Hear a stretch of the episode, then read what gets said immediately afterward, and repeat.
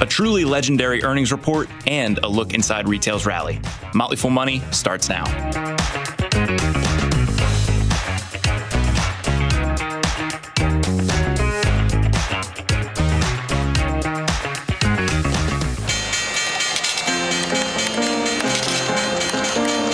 Everybody needs money. That's why they call it money. The best thing that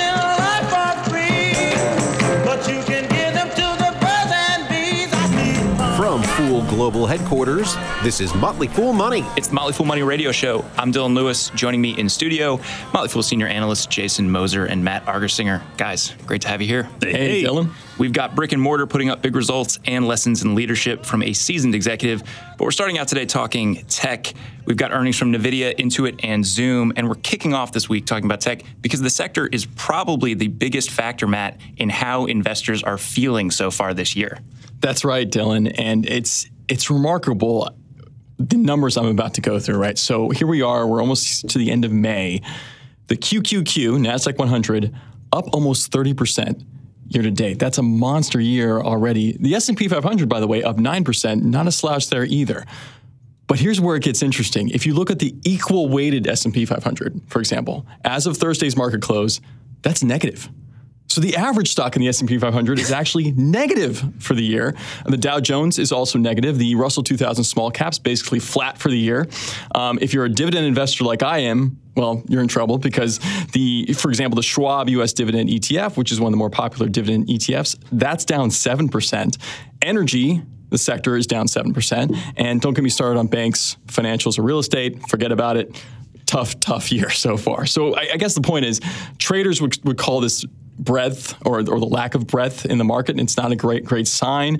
And I just think, if you weren't in a lot of the big technology companies that we've been talking about, and I know we're going to talk about a huge one in just a minute, you're probably not feeling that great this year. And you just have to wonder if leadership is so narrow in the market. Does that mean that certain parts of the market have run too fast and the other parts that have been left behind, are they looking maybe more compelling and investors need to maybe shift their focus just a little bit? I think a lot of people probably holding mutual funds very happy that the S&P 500 is a market cap weighted index, and not an equal weighting index. Big tech has done a lot of the heavy lifting this year, and Nvidia is certainly doing everything it can to help. Jason, the company posted one of the largest single day market cap moves in history after reporting its first quarter results. The look backward was good. Revenue was down year over year at $7.2 billion, but ahead of expectations. Net income over $2 billion, up 26% year over year. But the story really, to me, Jason, is shares spiking 25% because of the look forward for this business. Yeah. Well, I mean, the big theme with NVIDIA, of course, is artificial intelligence, right? AI. And we've been talking about it all earnings season with virtually every company from tech companies to restaurants, right? The market obviously likes NVIDIA's strategy, what it's doing. Data center was the big beneficiary here with the company. It represents more than half of the overall business, so it is a very big deal.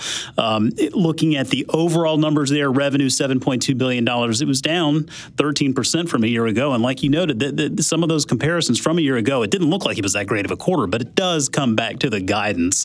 And that's what really, I think, has the market excited. Management calling for $11 billion in revenue for the current quarter. That represents 64% growth from a year ago.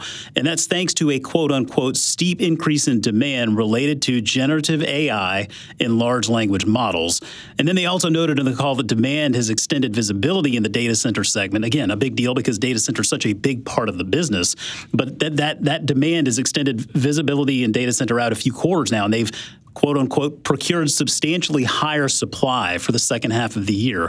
So all signs point to this not being just a one-off quarter, but I think what leadership was pointing to in the call, really just the early innings of a very, very large and important trend that's just underway. Yeah, it's extraordinary to watch the evolution of this business, Jason, because I was covering NVIDIA for our stock advisor service more than 10 years ago, and I think I remember back then, the business was largely based on just its graphics cards, right? It was all about, how's the video game market looking? We have competition from AMD and others. Like, we're losing kind of pricing power, and now this company is like powering the next generation of computing and artificial intelligence. I mean, we were speaking before the show. It is kind of the ultimate picks and shovels company for all of these major trends, whether it's data centers, supercomputing, crypto, and of course, artificial intelligence. And it goes to show you, there's businesses can change in a lot of ways. And if you don't follow closely enough, wow, you can miss. And what was it up in market cap yesterday? Like $250 billion. It was up. I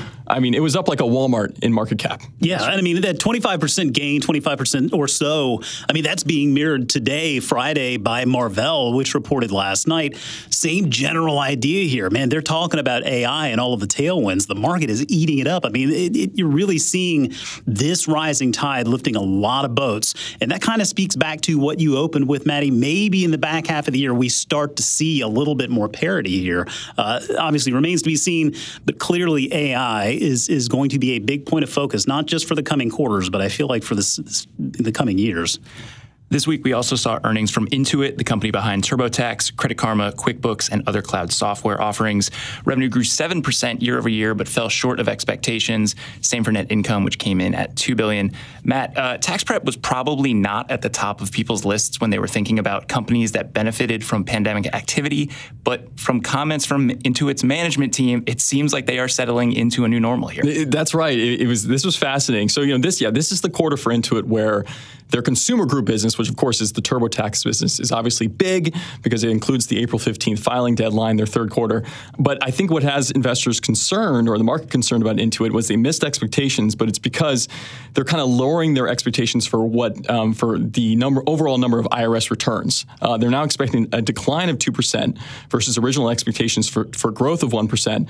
They're also expecting the DIY category share of IRS returns to decline more than they expected.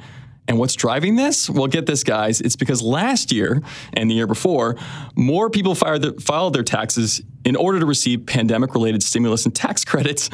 But because those weren't available this year, well, a lot of them elected just not to file taxes. I mean, that's extraordinary to me. But I think another thing, of course, we've got this overhang. We know a few weeks ago the IRS is also planning to launch a free government-provided direct tax filing program. So they've got probably more competition coming their way in 2024. But the fact that this business is not just now a seasonal business for them, it's also potentially having a secular shift given what happened in the government. So, Matt, I wanted to talk to you about this company in particular because of that IRS announcement. And I'd like to, this is a business that has a lot of different software offerings. Unpack a little bit exactly how important TurboTax is to Intuit's overall line here, because I could see how that would maybe scare some shareholders. Oh, big time. I mean, it's a big chunk of their business. And according to surveys done by the IRS, some 72% of American taxpayers said they were at least somewhat interested in using a free IRS tool to do their taxes. So just imagine what that could mean if Intuit's already ratcheting down their expectations for IRS returns. What's that going to look like next year if the IRS actually has this tool out? I certainly understand that perspective. I'm not. If I can get it for free, I'm happy to do so. Absolutely. We also had earnings from Zoom this week. The company beat expectations with its first quarter report, but posted its slowest quarterly growth rate at 3%. The company's enterprise segment continues to post double-digit growth, but the company's revenue from smaller users declined year over year. Jason. Yeah, it's getting to be a little bit like a broken record now with Zoom. This is really about growth and where that's going to come from. They pulled forward a ton of users here over the last few years. A good thing, clearly, but that was fast, right? And so now it is going forward. How exactly do they continue to grow? It could be argued that the opportunity is more or less tapped at this point from a user's perspective. Now, to that point, while it's good news that they raised guidance for the year, which they did, that still only reflects top-line growth of around 2.5% or so. So again, yeah, where is this growth going to come from? I mean, the numbers for the quarter were okay. Revenue, $1.1 billion, up 5%, excluding currency effects. We saw earnings per share of $1.16 up versus $1.03 from a year ago. The enterprise segment revenue grew 13% with customers up 9%. And the number of customers contributing more than $100,000 in trailing 12 months revenue grew approximately 23% from a year ago. And the net dollar expansion rate for that enterprise segment was 112%. So those are good signs that they're doing right by their enterprise customers. But there are these two halves to this business. There's the online and there's the enterprise. The online is the higher margin because it's kind of automatic. I mean, that's just people signing up for Zoom online versus enterprise, where that might be someone like us using Zoom as a service for our business. It does start to get a little bit more dicey here because we saw online representing just about 20% of the business before the pandemic. Now, post-pandemic, it's closer to half. If we start seeing that online segment drying up a little bit, then you start to ask yourself the question, where does that growth come from? And that's when this company starts introducing things like Zoom Rooms, Zoom Phone. They did note Zoom Phone actually made up about 10% of overall revenue for the quarter, a good sign. The tough part is they're competing against companies like Microsoft, which are offering these very same services. So is Zoom a utility at this point? I kind of lean towards yes, and that's fine in that we all kind of use it because it's part of our daily job. But what kind of pricing power does that afford them? I don't know. That's still up for debate there, and that's why they continue to introduce these additional services. Just remains to be seen whether that'll really help the cause. After the break, we've got more earnings updates with a look at retail and the surprising names making big moves. Stay right here. This is Motley Fool Money.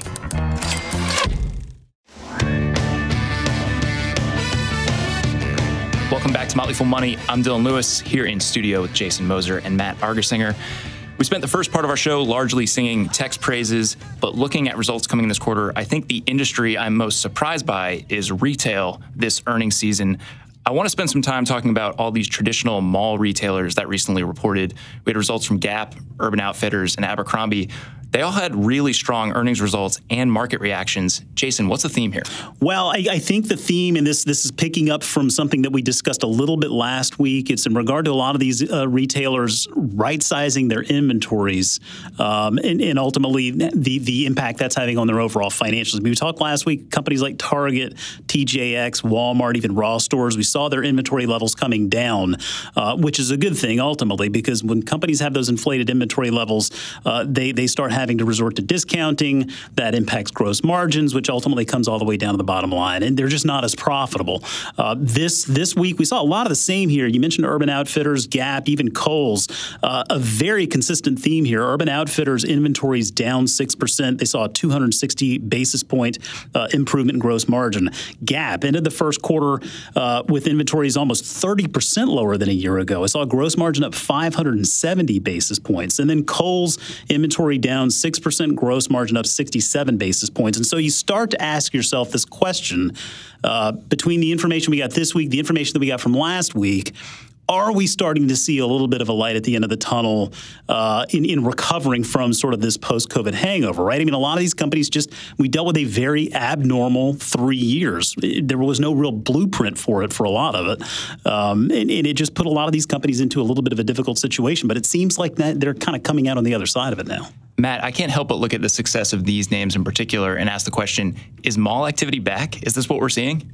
I think it is. I think it is, guys, because if you look at, for example, results from Simon Property Group, biggest mall owner in the U.S., traffic to their stores is up. The occupancy rate of their properties was 94.4% at the end of Q1. That's up more than a percentage point from a year ago. Sales per square foot for their retail tenants up 3.3% over the past 12 months. And Simon raised its guidance for the year and its dividend. So if the biggest owner of malls is doing all this and raising guidance, I think you can bet the retail story is pretty strong. It's people are getting out there and shopping in ways they really haven't since the pandemic. I'm not surprised to see a lot of these mall, specialty mall retailers do so well.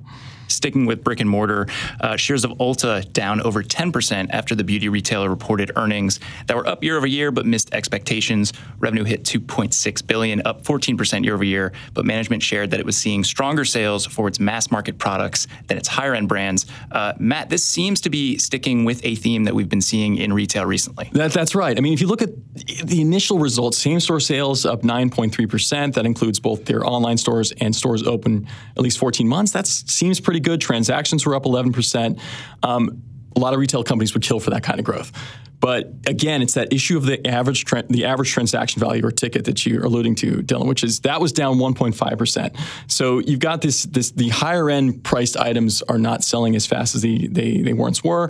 For Ulta, you've also got a big surge in operating expenses, which brought down margins, and it doesn't look like that trend is going to improve the rest of the year. They revised down their operating margin expectation, and management also hinted that sales growth is really going to moderate after 2 years of really lights out growth. So it speaks to the idea that consumers are pulling back a bit on their spending, especially when it comes to higher price ticket items. I guess cosmetics would fall into that category. I'm not an expert there. Maybe Jason is. But that seems to be the theme for something like Ulta. Jason, you were checking in on earnings from Williams-Sonoma, and it seemed like we were seeing that same story play out. Yeah, it's really interesting. We're seeing pockets of pressure that still exist for these higher-end brands. Certainly Williams-Sonoma qualifies there. So for all of the positives we were talking about with these companies like Urban and Gap and Kohl's, Williams-Sonoma's kind of the other side of the coin there. I mean, comp revenue declined 6%. Now, while they did reiterate fiscal 2023 guidance, you look at things like inventory. I mean, inventory up 28% over a year ago as they continue to deal with not only traffic but just logistics issues. The gross margin 38.6%. That's down 520 basis points from last year. But we also were talking before production here. It's nice how these companies are doing a little bit of the work for us and saying, yeah, maybe the comp versus last year isn't as great, but let's look at this compared to 2019, right? And I think that is fair. I mean, we've talked about this a bit. I think these last 3 years were tricky. Let's look back to 2019. That gross margin, 38.6%, it's still 270 basis points higher than 2019. So I'm not going to ding them for that. I do think looking back to 2019 is a reasonable exercise. But yeah, I mean, something they've done here, they're introducing a new brand to their portfolio called Green Row, something focused on sustainable materials, manufacturing practices that really kind of hammer home on that green and sort of sustainable movement. I think that'll fit well in with their portfolio. One of the things I'm really curious about as we get this narrative from management teams of look at this, don't necessarily look at this. Let us be judging you on this, not necessarily that. When do you give management teams that benefit of a doubt? And when do you say, actually, no, I'm gonna make you look at the year-over-year comps here? Well, honestly, it's as an exercise, I go back to 2019 in my head, and I sort of ask myself, did I like this business in 2019? Because I can tell you back in 2019, I was probably making fun of Urban Outfitters, maybe Gap or Kohl's. And I only say that just a little bit tongue-in-cheek there, but I do go back to 2019 and ask myself, is this a business that I was really interested in back then? If it was, well, then I take it with a little bit more of a grain of salt, and I maybe dig in a little bit further. But oftentimes, yeah, you kind of know that they're trying to make the data say something in particular that speaks to, maybe this wasn't the greatest investment in the first place. As we wrap up retail discussion, we've got an update from Costco. The company reported earnings this week that were shy of analyst estimates, with revenue up to $53 billion and earnings per share coming in at $2.93, down year over year. Like many retailers this earnings season, Matt, it seems like Costco is bitten a little bit by slowing spend on bulk items. That's it. That's what we've been talking about. I mean, traffic was good, up 3.5%, but it's the average daily average ticket down 3.5%. It's the big ticket items, furniture, electronics, jewelry, hardware, and tools. I think this is just consumers are spending less on physical items. We've seen this from Amazon, FedEx, UPS, Home Depot, Lowe's, and it's all about going out there, spending more on services, travel, and sort of smaller ticket items, discretionary items. I also thought it was interesting that Costco's e-commerce sales were down 9% on an adjusted basis in the quarter. That was strong. That seemed sharp to me, but I guess it is, again, one of those things where it's, if you're ordering less heavy ticket items, that's where that's going to show up. It's not going to show up in things like food. So putting a bow on almost everything that we're seeing here in retail, it seems like whether it's cosmetics or big box retailers, the higher end stuff is where we're seeing the pinch. More of the mass market, more affordable things are where we're still seeing consumer activity, Jason. That seems fair. I think with Home Depot and Lowe's, look for pro customers to reaccelerate business here down the road, but that certainly is play out on that big ticket item metric that Matty quoted. Jason Moser, Matt Argersinger. Fellas, we will see you guys in a little bit. Up next, we've got tips from a turnaround specialist. You must understand the touch of your hand makes my pulse react. That it's only the thrill of boy meeting girl.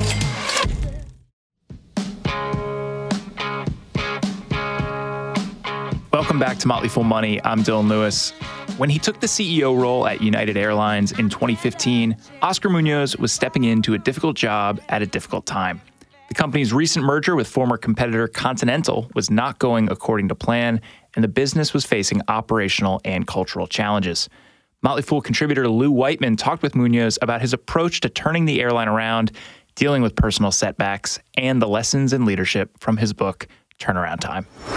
So let's dive into United, and to set the stage and to push back if I'm going too far. But from my professional career, going back to the mid '90s, United has been a troubled company or a difficult situation all the way back to the employee stock ownership plan.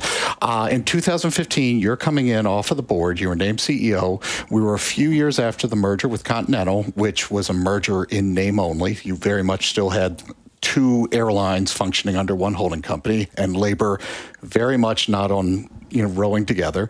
There had just been a kind of a CEO controversy that you're stepping into as well. It's a tough job to take if you care about your career. So you step in here, and a lot of the focus of the book is just how exactly you accomplished what you did. But so what was the game plan? Day one, hit the ground running. How do you come into this quagmire, and talk about the plan coming into it. You've been kind in your assessment of the company and its culture and its performance. So thank you for being gentle. But I often, at my first interview with the Wall Street Journal, when asked the question about how are you finding things, and my answer was, I think our entire workforce is disillusioned, disengaged, and disenfranchised.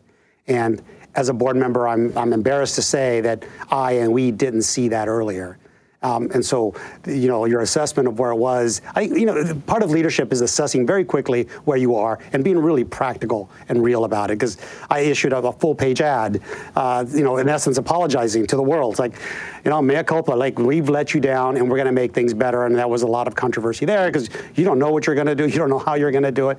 But, you got to set a North Star and a goal and then have everybody drive, because one of my first ever speeches to the company was we are wonderful at what we do, but we are wandering nomads in the desert, all headed in our own different direction without a North Star. And like it or not, we're going to provide one, and I'm going to take my time to do that. So to your question of how you do something like this, I think the leadership lesson is, first of all, in a turnaround, a true turnaround, which this was, there's no shortage of places that are broken that need to be fixed. Determining which one of those is the one that you need to or want to start with is a really big and important component of doing a success story. And I had been personally involved in other turnarounds over the course of my career, so I've had some wonderful experience and wonderful allies along the way.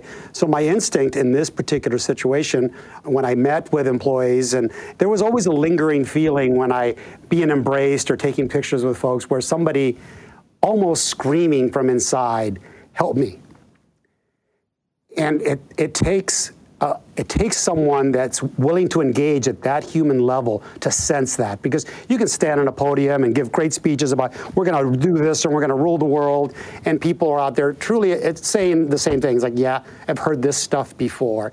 I took it a step further. I did not do pulpit speeches. I did not do massive work. I went in literally into the crowd as often as I could at all hours of the night, and really created an immediate, I think, bond that was just different than ever before. Because people would say, wow, we've heard that, fill in your expletive as you see fit. I've heard all this stuff before.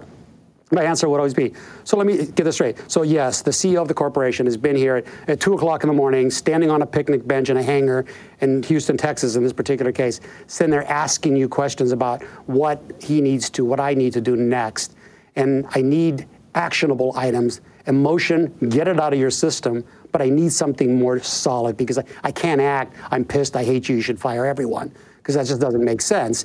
And so, again, like you and I would debate an issue if we knew each other, right? When you trust someone, when you trust in someone and they're asking you a question, you have to convey that you're willing to listen. And I think that was probably, I call it listen, learn, and only then can you lead. It's just, I've truncated to that point.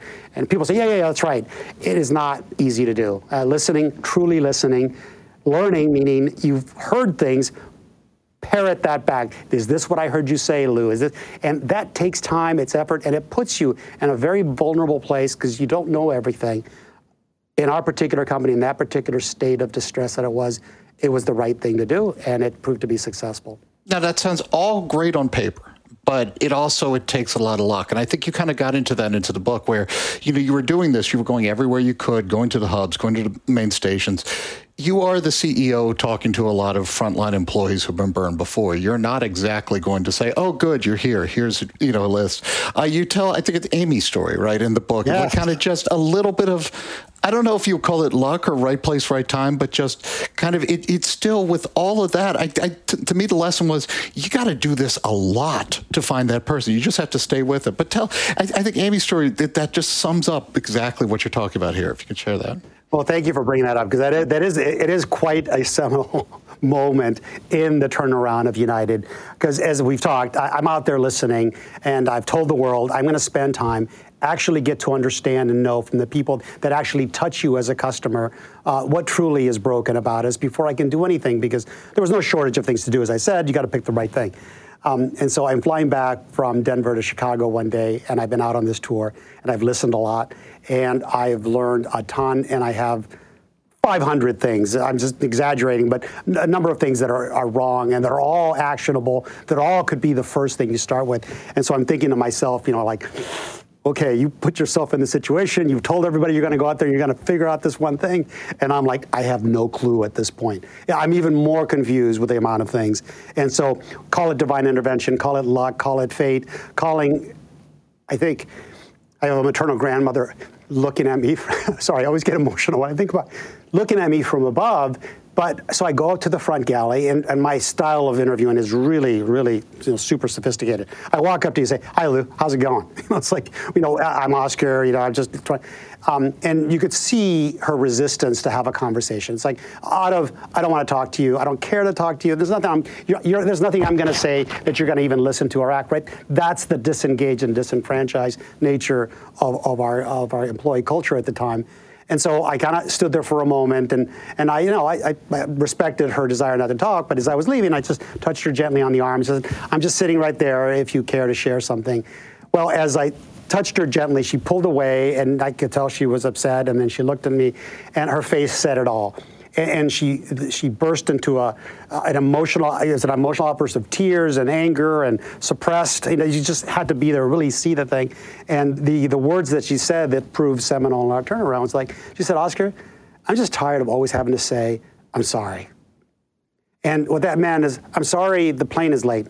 She had nothing to do with it. I'm sorry our coffee sucks. She had nothing to do with it. I'm sorry we don't have the food. I'm sorry you can't sit with it. I'm sorry, if you think about our airline industry, because of all the policies and procedures we have, we kind of have to tell you no a lot, but the way you tell someone no and over time just gets tiring. And for someone of that level that every day is flying, being told to be the brand, be the friendly skies, be all these things, I can only imagine what they're thinking. It's like, if just somebody at the corporate level would understand what we went through and fix some of the things that we don't have a chance to fix. So for me, it became crystal clear. I got it. I know what this is going to be.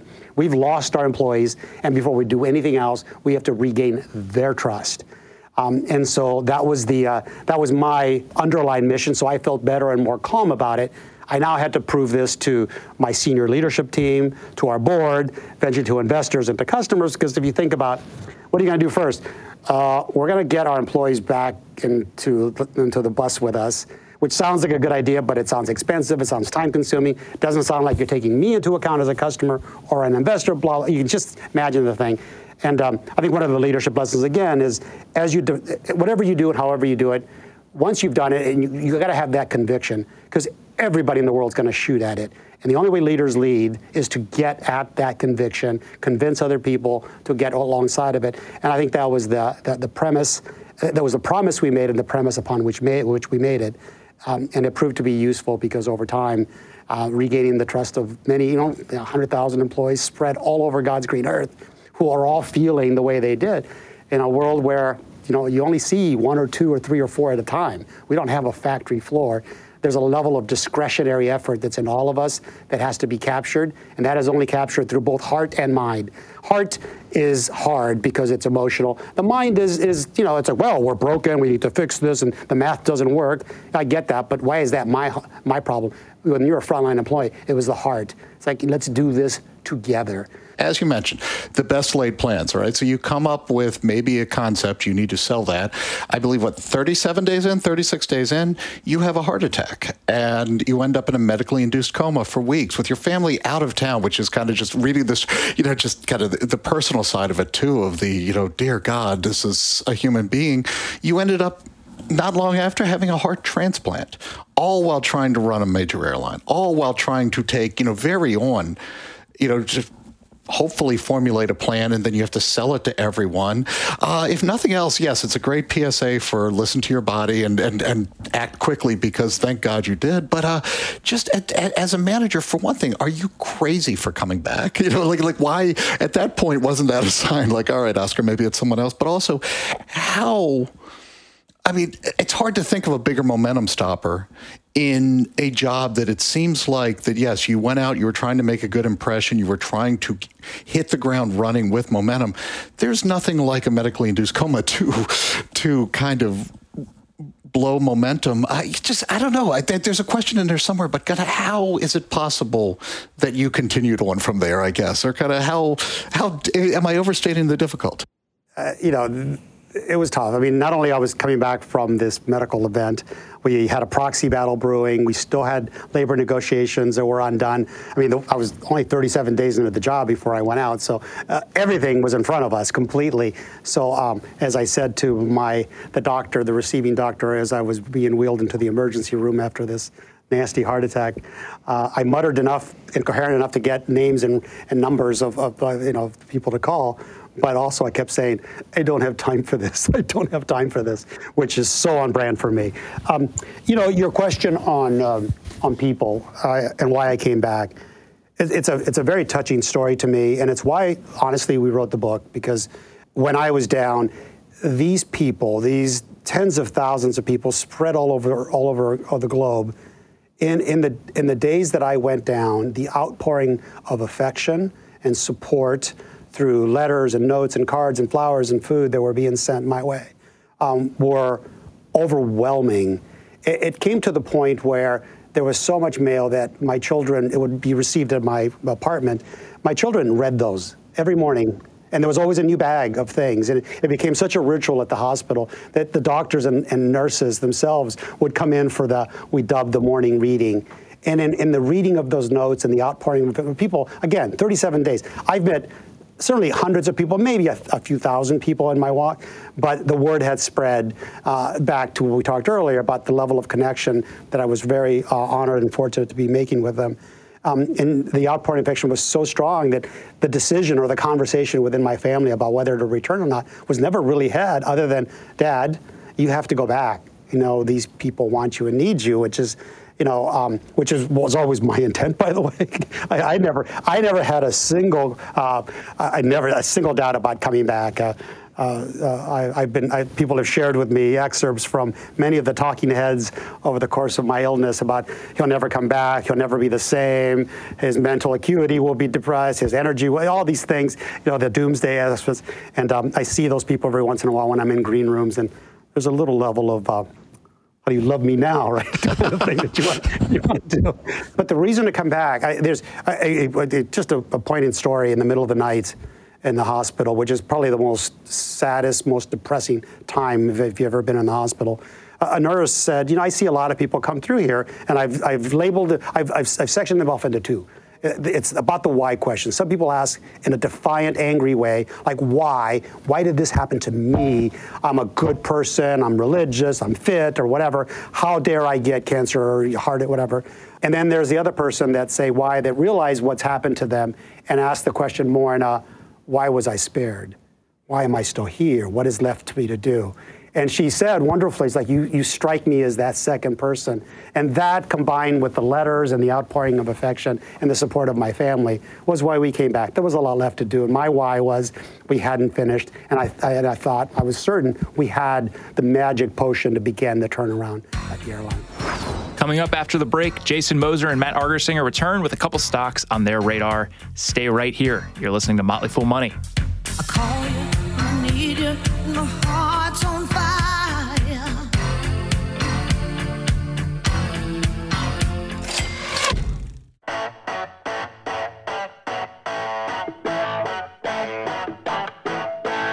As always, people on the program may have interests in the stocks they talk about, and the Motley Fool may have formal recommendations for or against, so don't buy or sell stocks based solely on what you hear. I'm Dylan Lewis, joined again by Matt Argersinger and Jason Moser.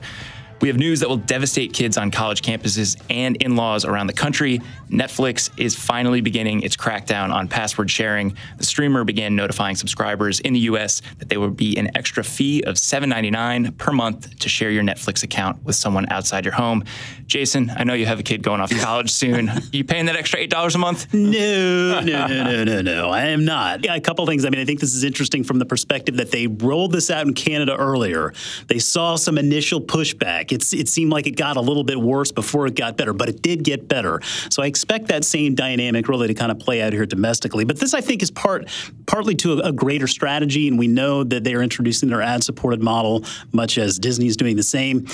You know, these companies are trying to push us to that ad subscription. And the main reason is because the economics are so outstanding, right? They make more money on that ad subscription. Even though the cost for the subscription is lower, the ads that they're serving up, really the economics work out. So you're going to see Disney, for example, raise the price of their ad-free offering in order to create a bit more delta, as they said in the call. They want to get the consumer's eyes on that lower price point, and I think there's going to be something to that. We're seeing Netflix do the same thing. I mean, the numbers are the numbers. So it's just, you know, there's no free lunch, and I think those days of ad-free, low-cost streaming are coming to an end. Matt, are the golden days over? Well, the golden days are definitely over for my in-laws because they love the Great British Baking Show, and I know they use other people's passwords to get it. So sorry, mom and dad, in-law. Let's get to stocks on our radar.